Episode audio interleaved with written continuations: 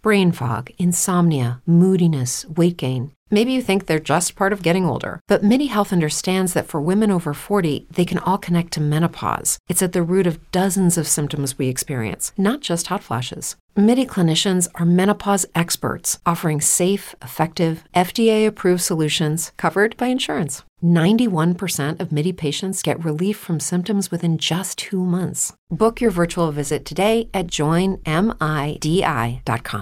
Hello, it is Ryan, and I was on a flight the other day playing one of my favorite social spin slot games on chumbacasino.com. I looked over the person sitting next to me, and you know what they were doing?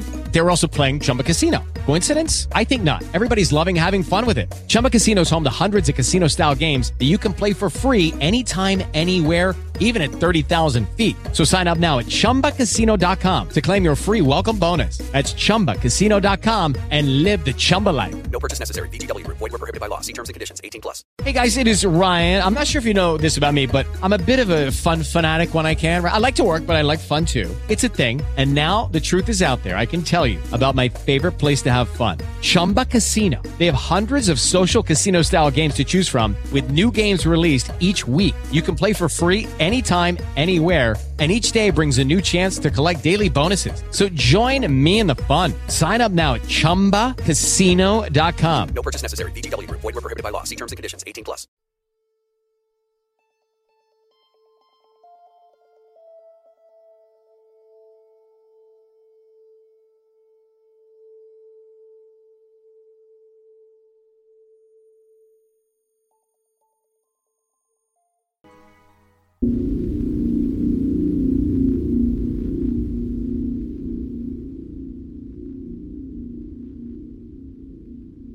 The apartments that I live in were built in the 70s. I have met a woman who's lived in these apartments on and off since the 80s. I mention her because she has something to do with this story as well. I have lived in the complex for five years now, first in a one bedroom and then for the last four years in a two bedroom. I never expected anything weird or creepy in the one bedroom unit. None of this started happening until I moved into this unit. The first things that began happening happened to my daughter, who was around five months old at the time. She would often stare at spots in the room randomly. We would be playing with her or talking to her, and she would stop abruptly and just stare. These stares developed into her smiling at whatever or whoever she was looking at and waving her hands around. She then began to say the name George, and as her verbal skills developed, even began talking to George. We don't know anyone by that name. Not long after she began doing this, I gave birth to my son. For the record, he as well eventually started talking to George. I'm a stay at home mum and my husband works nights, so I often wait until my kids are sleeping and my husband goes to work until I can have a shower and a snack. Everything was normal this day, but my son hadn't been feeling well and had thrown up on me, so I found the need to shower that night particularly important. I had just lathered my hair with shampoo when I heard someone pounding on the bathroom door and a male voice that didn't sound like my husband frantically telling me to check on your boy, along with getting a crazy, scary urge to see both of my kids and make sure they were okay. I had never ran to my kids' room so fast. I didn't even bother to turn the shower off. I got into the room and I could hear my infant son choking. He had spit up in his sleep and started to choke on it. I was able to get the spit up out of his throat and he was okay, thank God. Now, this is where my neighbour comes in. It came up in a casual conversation that she used to live next door to the apartment I do, and we began talking about different things like the carpet, the cabinets, the wall colour, things of this nature when out of the blue she asked, Have you met George yet? When I asked who that was, she told me that when the apartments were first built, you could buy them instead of just renting them. A man named George bought the one we both lived in. He was an older gentleman, retired, and had no family, but everyone in the apartment complex loved him. He was always kind to the neighbourhood kids and helped out if people asked. When she had first moved in, she lived next to George and said he was her favourite neighbour until the early 90s when he passed away. then mentioned he had lived in the exact unit my family lives in now. I then told her about my kids speaking to a George and the story about my son. She told me, yeah, that sounds like him.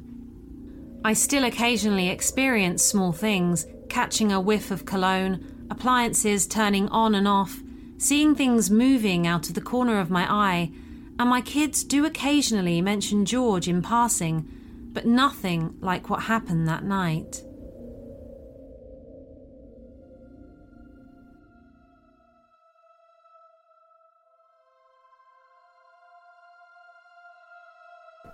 I was seven years old and I had the ability back then to astral project. I could lie in bed and somewhat meditate and feel myself lifting out of my body.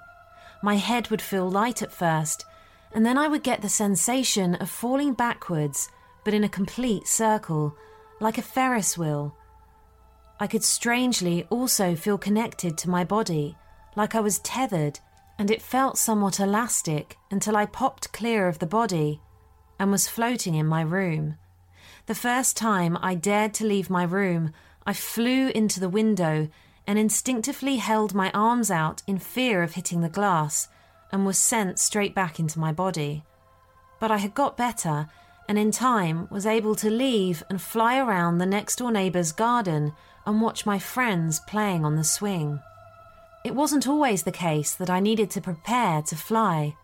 Sometimes I would be asleep and in my dream get the feeling of light-headedness and the little whistle in my ears so I would be aware and pretend in my head that I was about to leave my body, even though I had been asleep and now I was awake but floating out of my body.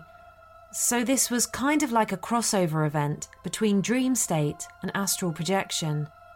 My uncle had recently died, and my mother asked me that if I should ever see him in the afterlife, that I could ask him three questions. I do not remember them now, but back then I did. So a few weeks passed, and I had been asleep, and I got the sensation of leaving my body. So I woke up into my astral self, and I could see a tunnel above me. It was bright and colourful, and I knew that was where I wanted to go, so I made the choice to head into it and explore.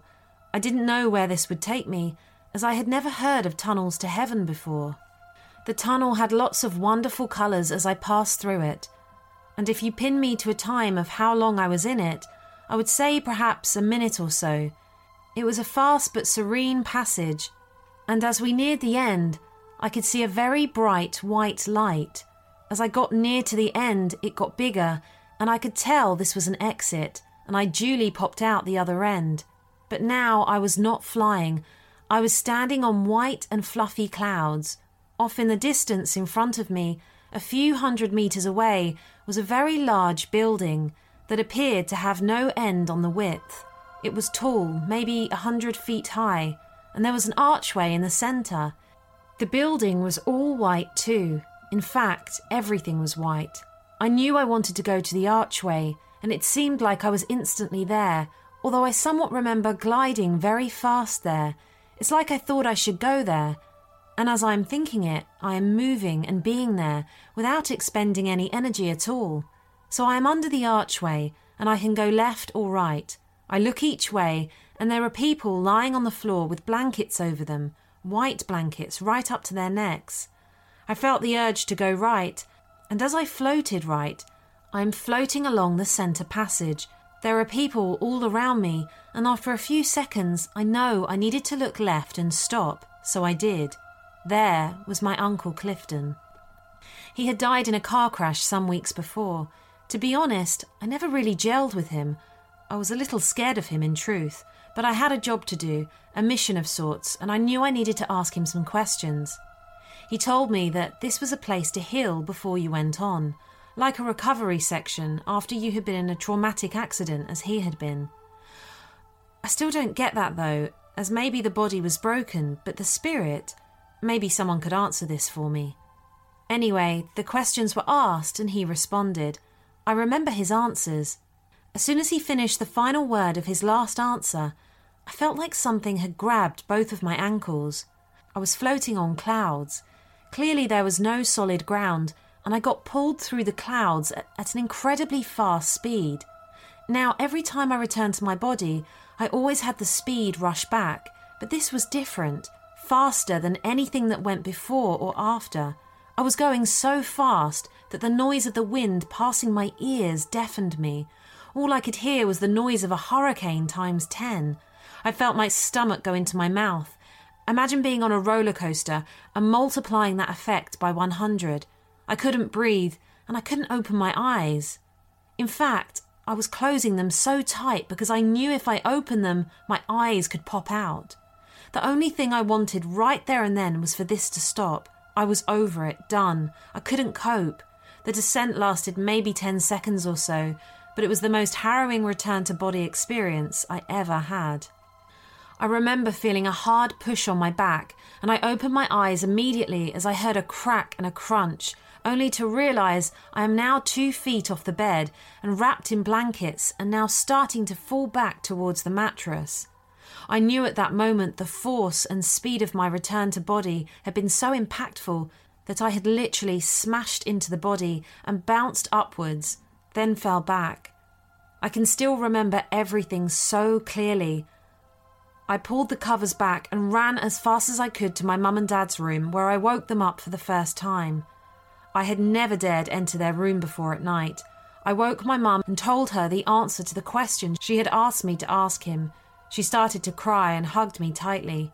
I stayed in the room for another half an hour or so and told them what had happened. My bed had broken, the slats that went across the bed, the middle five, had all snapped. What is hard to believe is that they never repaired them. We were very poor, and well, my old man liked to drink or three, and my mum was having a tough time coping with her brother's death. So we just moved on. The bed stayed broken until I got a new one some seven years later. In that time, I had slept in a bed with a duvet in it, which has probably been the reason why I have some back problems now. Imagine being hunched up for years when you're growing up. Don't get me wrong, I'm not disabled, but I do have issues, going back as far as when I was 21, so maybe this was linked. I continued to be able to astral project until my mid teens, and although I have come close to leaving my body since, I have not been able to, the final release always lets me down. I guess I'm overthinking it. I get too excited saying, I'm going to do it, I'm going to do it, and, and then as I think I shouldn't think that, it scrambles my thoughts and I lose the moment. Maybe one day I will be able to do it again. I had a ton of happy times floating around my neighbourhood. And yes, I believe I went to what we would call heaven, or at least something in the afterlife.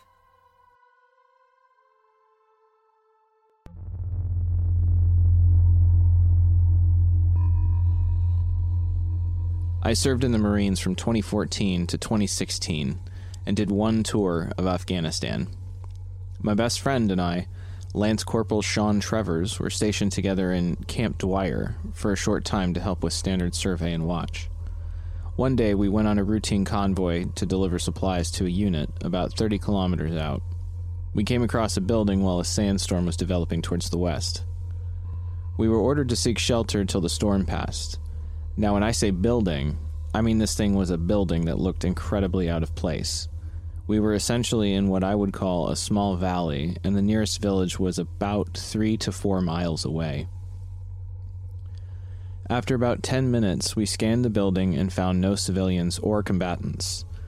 Two Marines were outside, standing near the wall that was in front of a building, and two were on the roof, while the rest of us ate some chow, and were just shooting the shit on the second floor. There were four floors, by the way.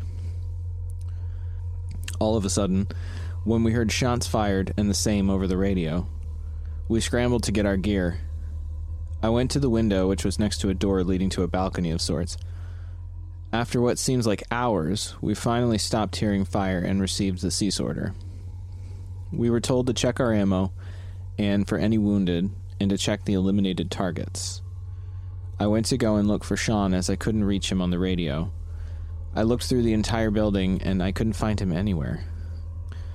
I went to my squad leader and was told he last saw him on the corner wall near the left of the building. I'm sorry to say that I did find my best friend, but he had been shot in the neck. I called for a corpsman, but was unable to stop the bleeding. I did everything I could to keep him alive. I applied pressure and I tried to keep him conscious, but unfortunately, I had to hold my nearest and dearest friend in my arms as he took his last breaths on this earth. I held him for as long as I could before the corpsman finally told me he was really gone. And I watched over his body until we got back to base. Now that the sad part is told, I can tell you the paranormal part. It's been six years since my friend and fellow brother passed, and ever since I left country and left the Marines, I've seen him in my dreams and while I've even been awake. I feel like I'm crazy, and also I wonder if it's my PTSD causing me to hallucinate. But I see him in a bad way. Sometimes I see him in dress blues or in Charlie's. Sometimes I see him in his Texas radio best, complete with cowboy boots and hat to match all the wild dip in Copenhagen straight, or while in full combat gear with his M16. But regardless of how or when I see him, I also hear him.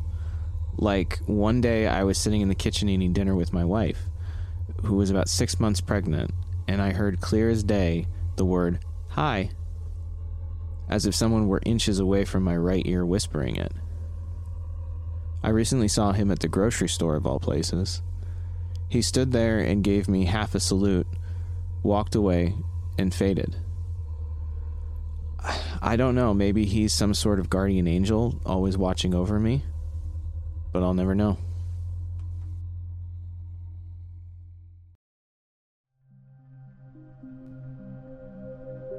Good evening, my kitties, and have I got an announcement for you?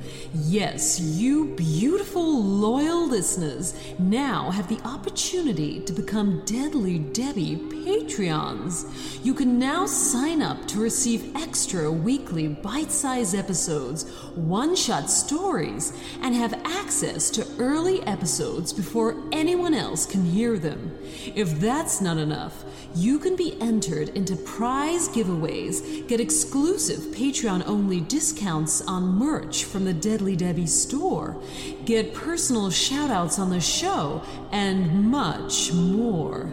So just go to the link in the show notes and on all social media so that you can join me, Deadly Debbie, in my home of creepy files. See you there.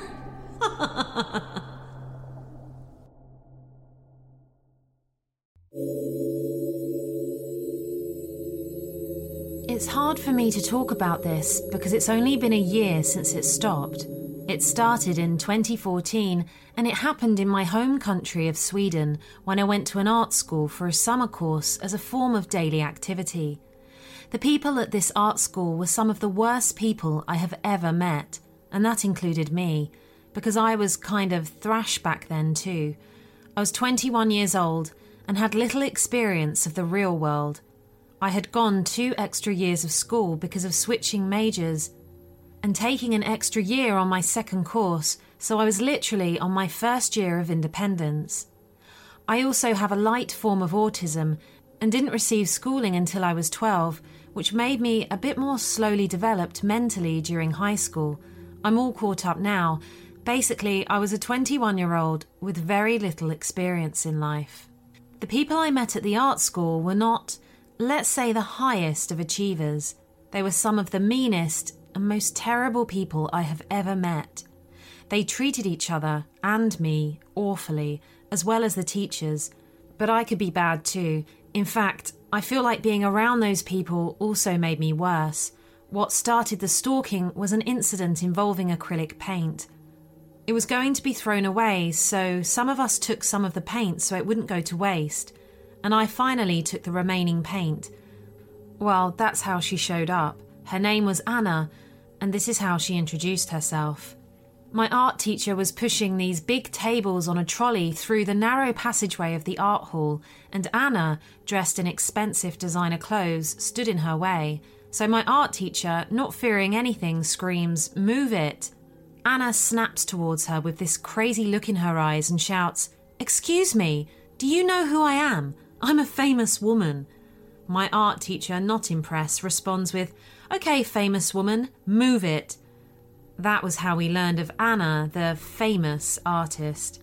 She then proceeded to have all the terrible people of my class schmooze over her and treat her like a celebrity. But her real reason for being there was because of her paint, so the great hunt began. I was roped into it, and my initial plan was to just give back her paint so she could be off. Except during the hunt, I got these terrifying red flags. She kept sniffing the paint of other people to see if they were hers. Apparently, she had poured some kind of oil into the paint so she could sniff her way to where they were. During the hunt, she admitted that she had been put into treatment for the criminally insane because she had stalked a previous schoolmate that she thought had stolen paint from her. She even showed a CCTV video of her old schoolmate pulling a suitcase behind her, saying that's where she had the paint that she stole. I asked her how she got the video, and she said that her dad had connections with the local government, which had gotten the video from one of the local government cameras, which is illegal for a layman to get access to. During this time, she even showed me the court document which her dad had saved as a PDF on her phone. During this time, she also admitted that she had been sending messages to a famous artist in the city because a voice from heaven told her to do it, and that he was destined to help her with her career. Anna also thought that staring wide eyed made her more attractive, like the kind of stare where you can't see any of the eyelids at all. So while she was saying all this, she had this crazy eyed look on her face. I was terrified of her, and I couldn't figure out a way of handing back the paint, so she ended up threatening to have the principal fired if she couldn't search every room for the paint. And when she did find all her paint, she put it in one of the schoolrooms and said that she would pick it up when she wanted to. She said that she would come every year during the art exhibit to check if her paint was still there, and that she would sue the school if she found it missing. A crazy person, right? End of story? I wish. About two years later, I enrolled in a one year basic art program at the school. I had completely forgotten about this crazy person. At one point, we were cleaning out the art rooms, and her paint was brought up again, and it again would be thrown away. Me, not remembering that crazy famous artist, took a nice crimson bottle for myself, while others took some of the not ruined colour for themselves. Opened acrylics go bad after a while. Then, as we all tried to continue with our lives, the crazy lady one day returned and started sniffing all of the colours. I didn't recognise her at all. I had forgotten how dangerously deranged she was. I had even forgotten that I had gotten the crimson colour from her paint, so when she started interrogating me for why the paint smelt like hers, I didn't know what to say. She also smelled her paint at some other girl's table and was harassing her as well. Thinking that this was all more fuss than it was worth, I threw away the crimson paint. It had started to cut from age anyway. And that is when everything went to hell and crazy eyed Anna became my stalker. When she found out I had thrown away the paint, she became convinced that I had re enrolled at the art school specifically to steal her paint. She started convincing a bunch of gullible and, to be honest, low achieving people that this was true and I started being harassed. It started with a physical attack. I was painting alone in the evening, minding my own business, when this huge brute ran into me, tackled me to the ground, and hit and kicked me. While this was happening, crazy eyed Anna was fake crying in the corner, but I could see from the floor how she went from fake crying into gleefully smiling as I was being kicked and hit. Another girl she had recruited picked up and smashed my phone, breaking it. As the guy stormed off and the second girl followed, I stumbled onto my feet and asked Anna why she had done this, and the answer she gave me made me realise what kind of person she was. So you know that I can hurt you if I want. That is the answer she gave me. I later asked the brute why he had attacked me, and he said that he hated people who stole. This guy is now training to become an art teacher. I really fear for those children. I had bruised my ribs, but was not allowed to go to the hospital because the principal didn't want to get involved, and since my phone was broken, I couldn't call for an ambulance, so it took so long to get to the hospital that the outside signs of the abuse had healed. During this time, crazy eyed Anna started wearing a crimson jacket wherever she went. I asked her why she was wearing it, and she said she looked pretty, thinking that talking nicely to her would start a friendly conversation to maybe smooth things over. Well, Anna is not like normal people, and she does not think like normal people. Her response was that she wanted me to think of her every time I saw this colour, and said that she had seen it work in a movie, and then added, I am more beautiful than you will ever be. Wherever she went, she had a horde of schmoozers around her, all thinking she was some kind of famous and fancy artist. But eventually, she had to leave the school, and I thought I had peace. Except one day she suddenly showed up and gleefully presented me with the school's Russian exchange student. This student had been sitting at my table every day for weeks, and I hadn't paid them any mind because why would I? She was allowed to sit there. But this is when crazy eyed Anna drops the bombshell that this exchange student was A, not a real exchange student, and B, she had been putting her phone on the table each mealtime while having it on speaker with Anna on the other end, silently listening in on my conversations. I remember when she first told me this, how I didn't believe it, and a part of me still had a hard time realizing the lengths this woman was going to were real. But it was what she said next that terrified me the most. She said, I know about the secret messages behind your words. I know what you are up to and I heard a voice from above that told me that it was my mission in life to keep an eye on you and to make sure you behave. The abuse at school escalated quickly after this. I was harassed and cornered in every classroom and chased around school, and at the same time, I got no help. It escalated into an incident that happened one late weekend night. I was sitting in the school's texture room when a guy suddenly burst in and started running towards me, screaming, What makes you think you can sit here? He did not go to this school. I jumped out of a window and started running towards my dorm and managed to call 112 in the meantime, the emergency number for Sweden. I managed to scream out that I needed help and where I was. I ran towards my dorm, but another guy was waiting for me there, so I ran towards the head building, but a third guy was waiting there. They cornered me, and I remember how scared I was. I thought I was going to die. But then, a light of hope, blue and red lights from the road, I was saved. I remember how happy I was to see that police officer. Everything would finally be over. And then he walked right up to the girl who orchestrated all of it. And he greeted her like a friend. And I knew, I knew in that moment that he wouldn't save me. I screamed for help and he ignored me. She then told him there was no issue here. He said he was looking forward to seeing her around town. Then he left. He left me and just drove away. The last thing I remember is the backlights of that police car driving into the distance. I wake up the next morning, laying on the ground with a huge bump on the side of my head. I don't know what happened. Malin, the fake exchange student, claims they never touched me and I just passed out when one of the guys grabbed me. I know better. I know the pain I felt and the huge bump on the side of my head. I called 112 and called for an ambulance. At this time, because of the abuse, I had memory loss, and I couldn't quite tell the lady what the issue was, but I made a mistake. I told her that I had called 112 the day after and that a police officer just left me. And she got mad. Really, really mad. She told me that I was slandering her co worker and to only call if I actually needed help, and then she hung up. I was alone again, with no one, not a single person on my side.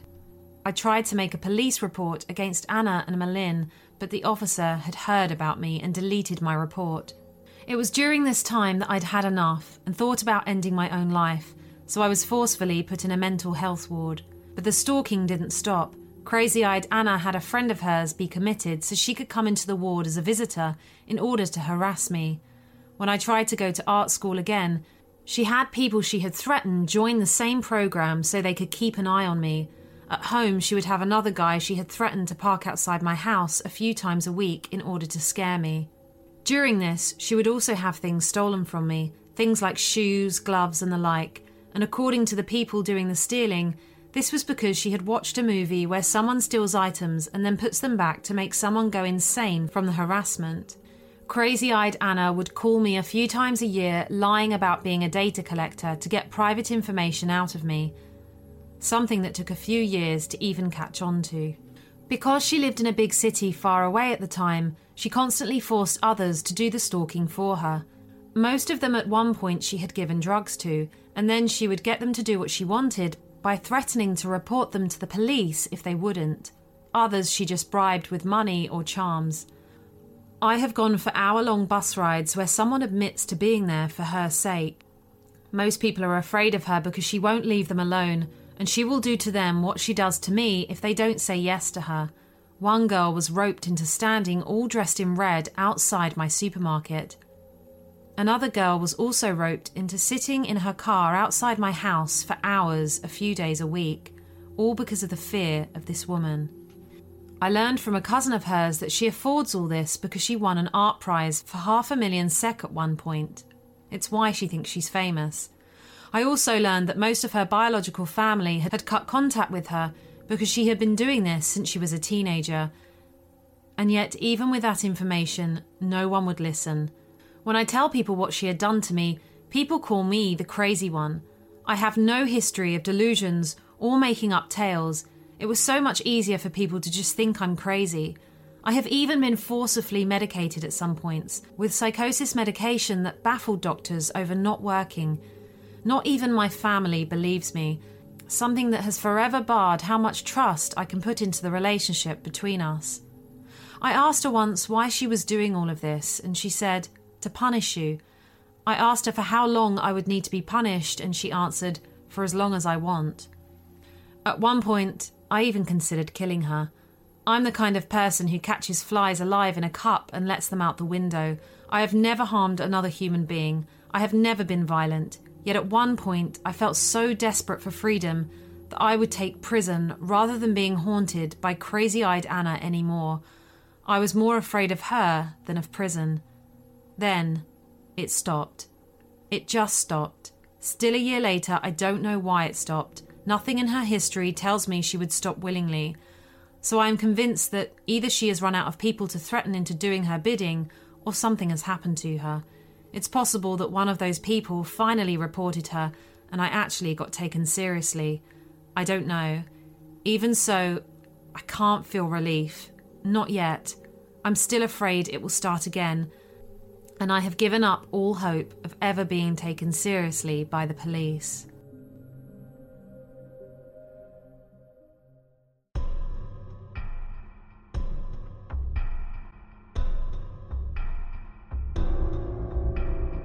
I hope you enjoyed this episode's scary stories. Remember to please leave an Apple review, and you can send in any true life stories you have to let me tell you a scary story at gmail.com. See you next week.